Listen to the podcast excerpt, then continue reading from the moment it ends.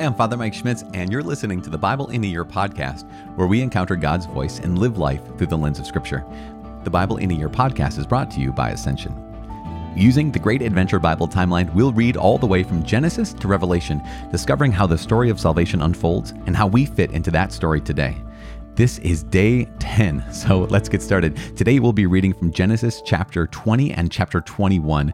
We'll also be reading Job chapter 9 and chapter 10, and we'll dip back into Proverbs, Proverbs chapter 2, verses 6 through 8. As you know, the Bible translation that I'm reading is the Revised Standard Version, Catholic Edition. I'm using the Great Adventure Bible from Ascension. It's just fantastic. Well, all the notes, especially as we journey through like the narrative books and like how everything fits together. There's some fantastic notes in the Great Adventure Bible um, from Ascension that is just super helpful. Also, if you have, regardless of what Bible you are using, if you want a Catholic Bible in a year reading plan so you can see it and follow along, like know what's coming up in the future, you can visit ascensionpress.com slash Bible in a year. For this podcast, you can probably subscribe. That way, you'll get an alert every single day when this podcast gets uploaded, and also for more alerts. If you want to sign up for our email list, you can text the word Catholic Bible. It's really two words, but we combine them together, all one word, Catholic Bible, to the number 33777. As I said, today we're going to be reading uh, Genesis chapter 20 and chapter 21, the story of Abraham and Sarah at Gerar, the birth of Isaac, and the dramatic story of Hagar and Ishmael. Genesis chapter 20, chapter 21. From there, Abraham journeyed toward the territory of the Negev and dwelt between Kadesh and Shur, and he sojourned in Gerar. And Abraham said to Sarah his wife, She is my sister. And Abimelech, the king of Gerar, sent and took Sarah. But God came to Abimelech in a dream by night and said, Behold, you are a dead man, because of the woman whom you have taken, for she is a man's wife. Now Abimelech had not approached her, so he said, Lord, will you slay an innocent people? Did he not himself say to me, She is my sister? And she herself said, He is my brother. In the integrity of my heart and the innocence of my hands, I have done this. Then God said to him in the dream, Yes, I know that you have done this in the integrity of your heart, and it was I who kept you from sinning against me. Therefore I did not let you touch her. Now then, restore the man's wife, for he, for he is a prophet, and he will pray for you, and you shall live. But if you do not restore her, know that you shall surely die, you and all that are yours. So Abimelech rose early in the morning and called all his servants and told them all these things, and the men were very much afraid. Then Abimelech called Abraham and said to him, What have you done to us? And how have I sinned against you that you have brought on me and my kingdom a great sin? You have done to me things that ought not to be done. And Abimelech said to Abraham, What were you thinking of that you did this thing? Abraham said, I, I did it because I thought, there is no fear of God at all in this place, and they will kill me because of my wife. Besides, she indeed is my sister, the daughter of my father, but not the daughter of my mother, and she became my wife. And when God caused me to wander from my father's house, I said to her, This is the kindness you must do to me. At every place to which we come, say of me, He is my brother. Then Abimelech took sheep and oxen, and male and female slaves, and gave them to Abraham, and restored Sarah his wife to him. And Abimelech said, Behold, my land is before you. Dwell where it pleases you. To Sarah he said, Behold, I have given your brother a thousand pieces of silver. It is your vindication in the eyes of all who are with you, and before every one you are righted. Then Abraham prayed to God, and God healed Abimelech, and also healed his wife and female slaves, so that they bore children. For the Lord had closed all the wombs of the house of Abimelech because of Sarah, Abraham's wife. The Lord visited Sarah as he had said, and the Lord did to Sarah as he had promised.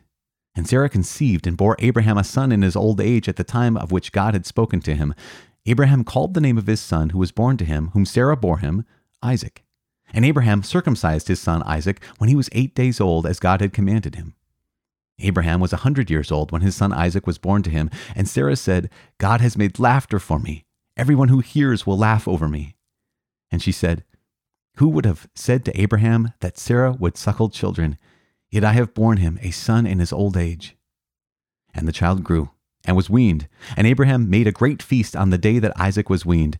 But Sarah saw the son of Hagar the Egyptian, whom she had borne to Abraham, playing with her son Isaac. So she said to Abraham, Cast out this slave woman with her son, for the son of this slave woman shall not be heir with my son Isaac. And the thing was very displeasing to Abraham on the account of his son. But God said to Abraham, Be not displeased because of the lad and because of your slave woman. Whatever Sarah says to you, do as she tells you, for through Isaac shall your descendants be named. And I will make a nation of the son of the slave woman also, because he is your offspring. So Abraham rose early in the morning and took bread and a skin of water and gave it to Hagar, putting it on her shoulder along with the child, and sent her away. And she departed and wandered in all the wilderness of Beersheba. When the water in the skin was gone, she cast the child under one of the bushes. Then she went and sat down over against him a good way off, about the distance of a bow shot, for she said, Let me not look upon the death of the child. And as she sat over against him, the child lifted up his voice and wept. And God heard the voice of the lad, and the angel of God called to Hagar from heaven and said to her, What troubles you, Hagar? Fear not, for God has heard the voice of the lad where he is. Arise, lift up the lad, and hold him fast with your hand, for I will make him a great nation. Then God opened her eyes, and she saw a well of water, and she went and filled the skin with water, and gave the lad a drink. And God was with the lad, and he grew up. He lived in the wilderness and became an expert with the bow. He lived in the wilderness of Paran, and his mother took a wife for him from the land of Egypt. At that time, Abimelech and Phicol, the commander of his army, said to Abraham, God is with you in all that you do. Now, therefore, swear to me here by God that you will not deal falsely with me, or with my offspring, or with my posterity, but as I have dealt loyally with you, you will deal with me, and with the land where you have sojourned. And Abraham said, I will swear. When Abraham complained to Abimelech about a well of water which Abimelech's servants had seized, Abimelech said, I do not know who has done this thing. You did not tell me, and I have not heard of it until today. So Abraham took sheep and oxen and gave them to Abimelech, and the two men made a covenant. Abraham set seven ewe lambs of the flock apart, and Abimelech said to Abraham, What is the meaning of these seven ewe lambs which you set apart? He said, These seven ewe lambs you will take from my hand, that you may be a witness for me that I dug this well. Therefore that place was called Beersheba, because there both of them swore an oath. So they made a covenant at Beersheba, and Abimelech and Phicol, the commander of his army, rose up and returned to the land of the Philistines. Abraham planted a tamarisk tree in Beersheba and called there on the name of the Lord, the everlasting God. And Abraham sojourned many days in the land of the Philistines.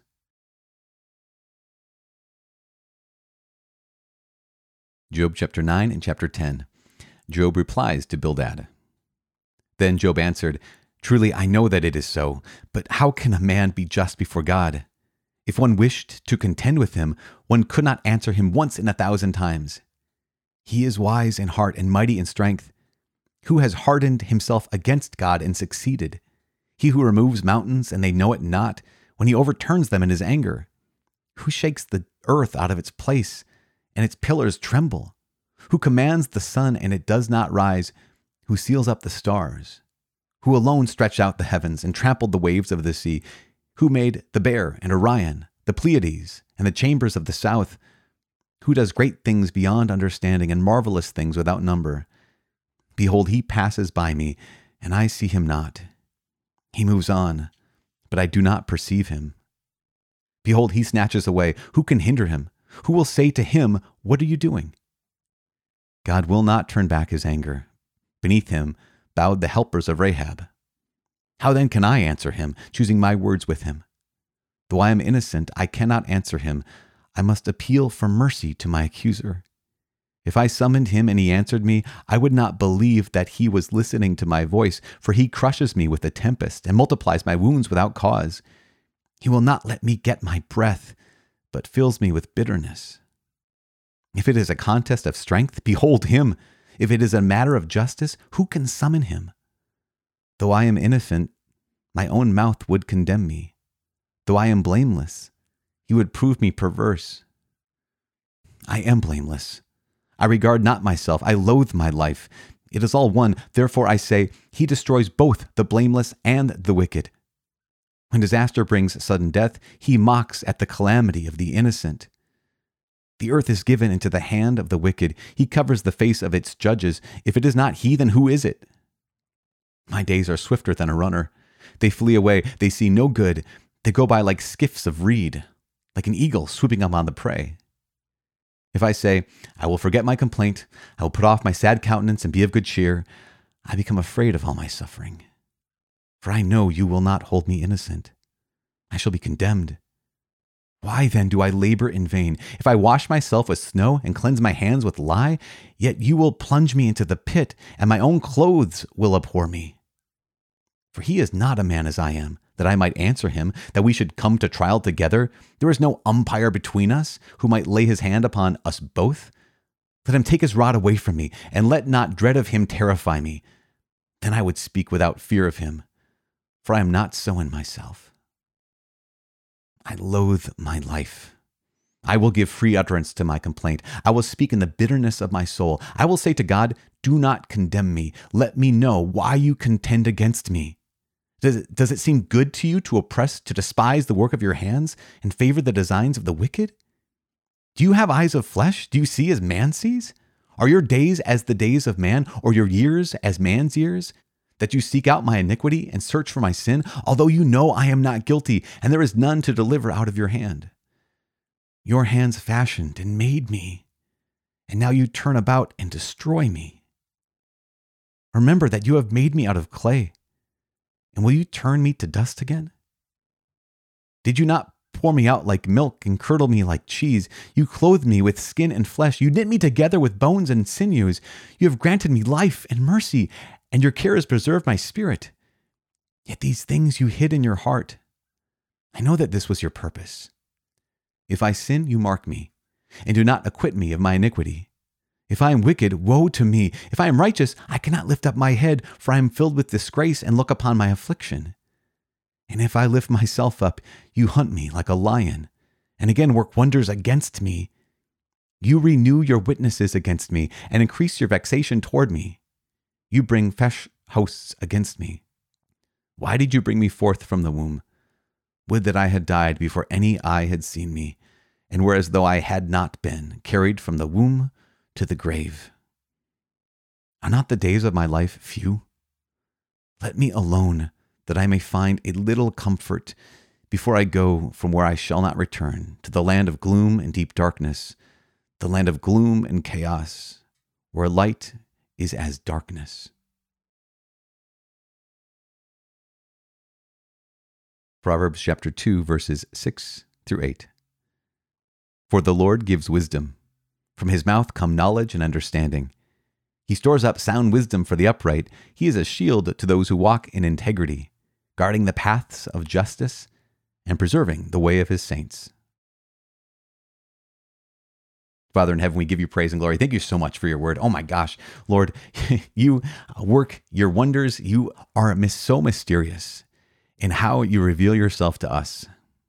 Once again, Father, you have revealed to us the way in which you work through brokenness. You work through people who are fickle. You work for the ways that we um, try to get out of things and the ways that we try to just understand your, your will, your heart. You are more than we ever could imagine. You are more than we ever could understand or grasp or hope for or long for. But you are God, living and true. And so we thank you for sharing your word with us today. Help us to understand your word, to receive it, to receive the parts that are hard to understand, and to allow our lens to be shaped um, by your revelation, by the revelation of your heart working in our lives this day. In Jesus Christ, we pray. Amen. In the name of the Father, Son, Holy Spirit. Amen.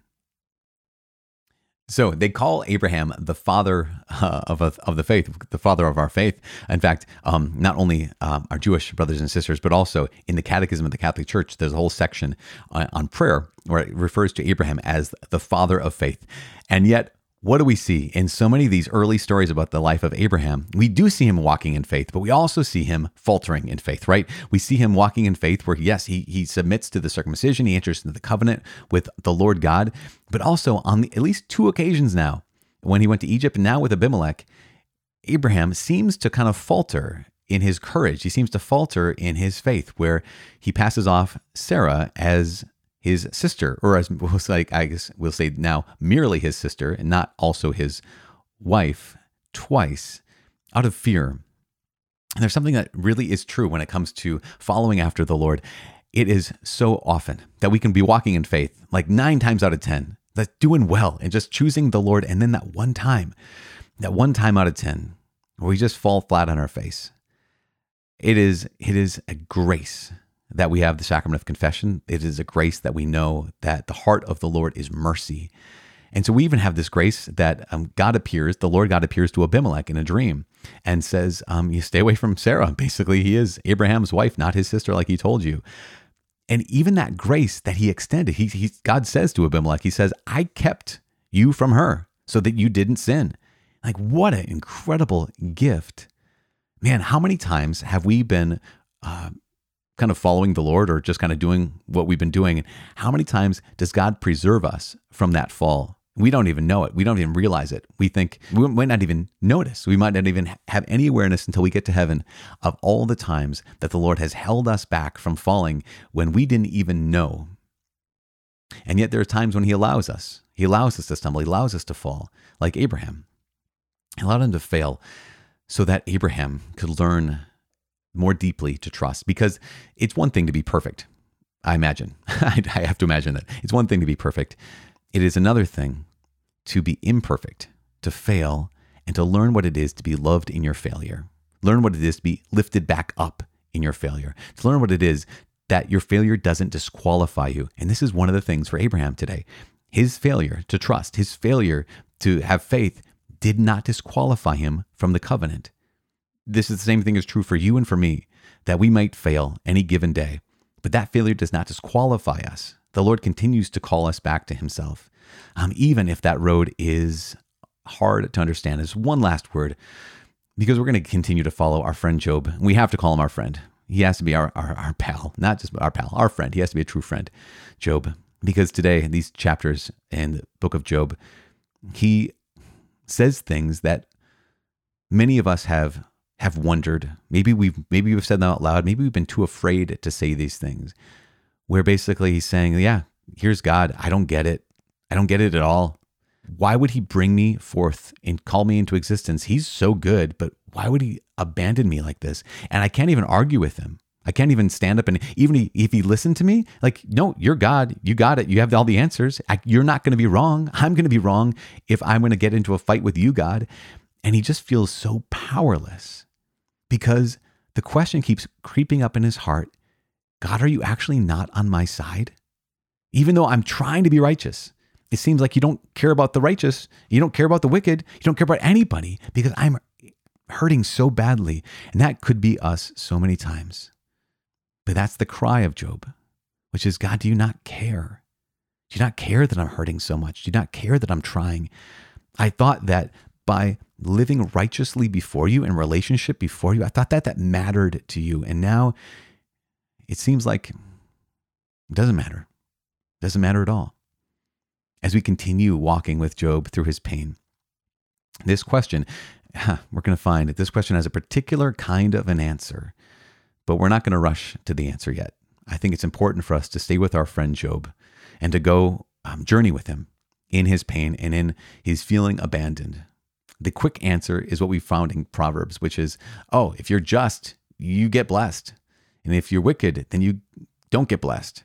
That is part of wisdom. A deeper, other kind of wisdom is God causes the rain to shine or the rain to fall on the good and the evil. He causes the sun to shine on the just and the unjust. And there's a mystery there for all of us. So, as we continue this journey through the Bible, walking with Abraham and Sarah, walking with Job, our friend, and walking in the wisdom of the Proverbs, we just come before the Lord and thank Him for His word, knowing that there's so much we do not understand about this life, but but the more and more we don't run from God, but the closer we stay to Him, the more wisdom that we grow in, the um, clearer we see things, even in the midst of pain.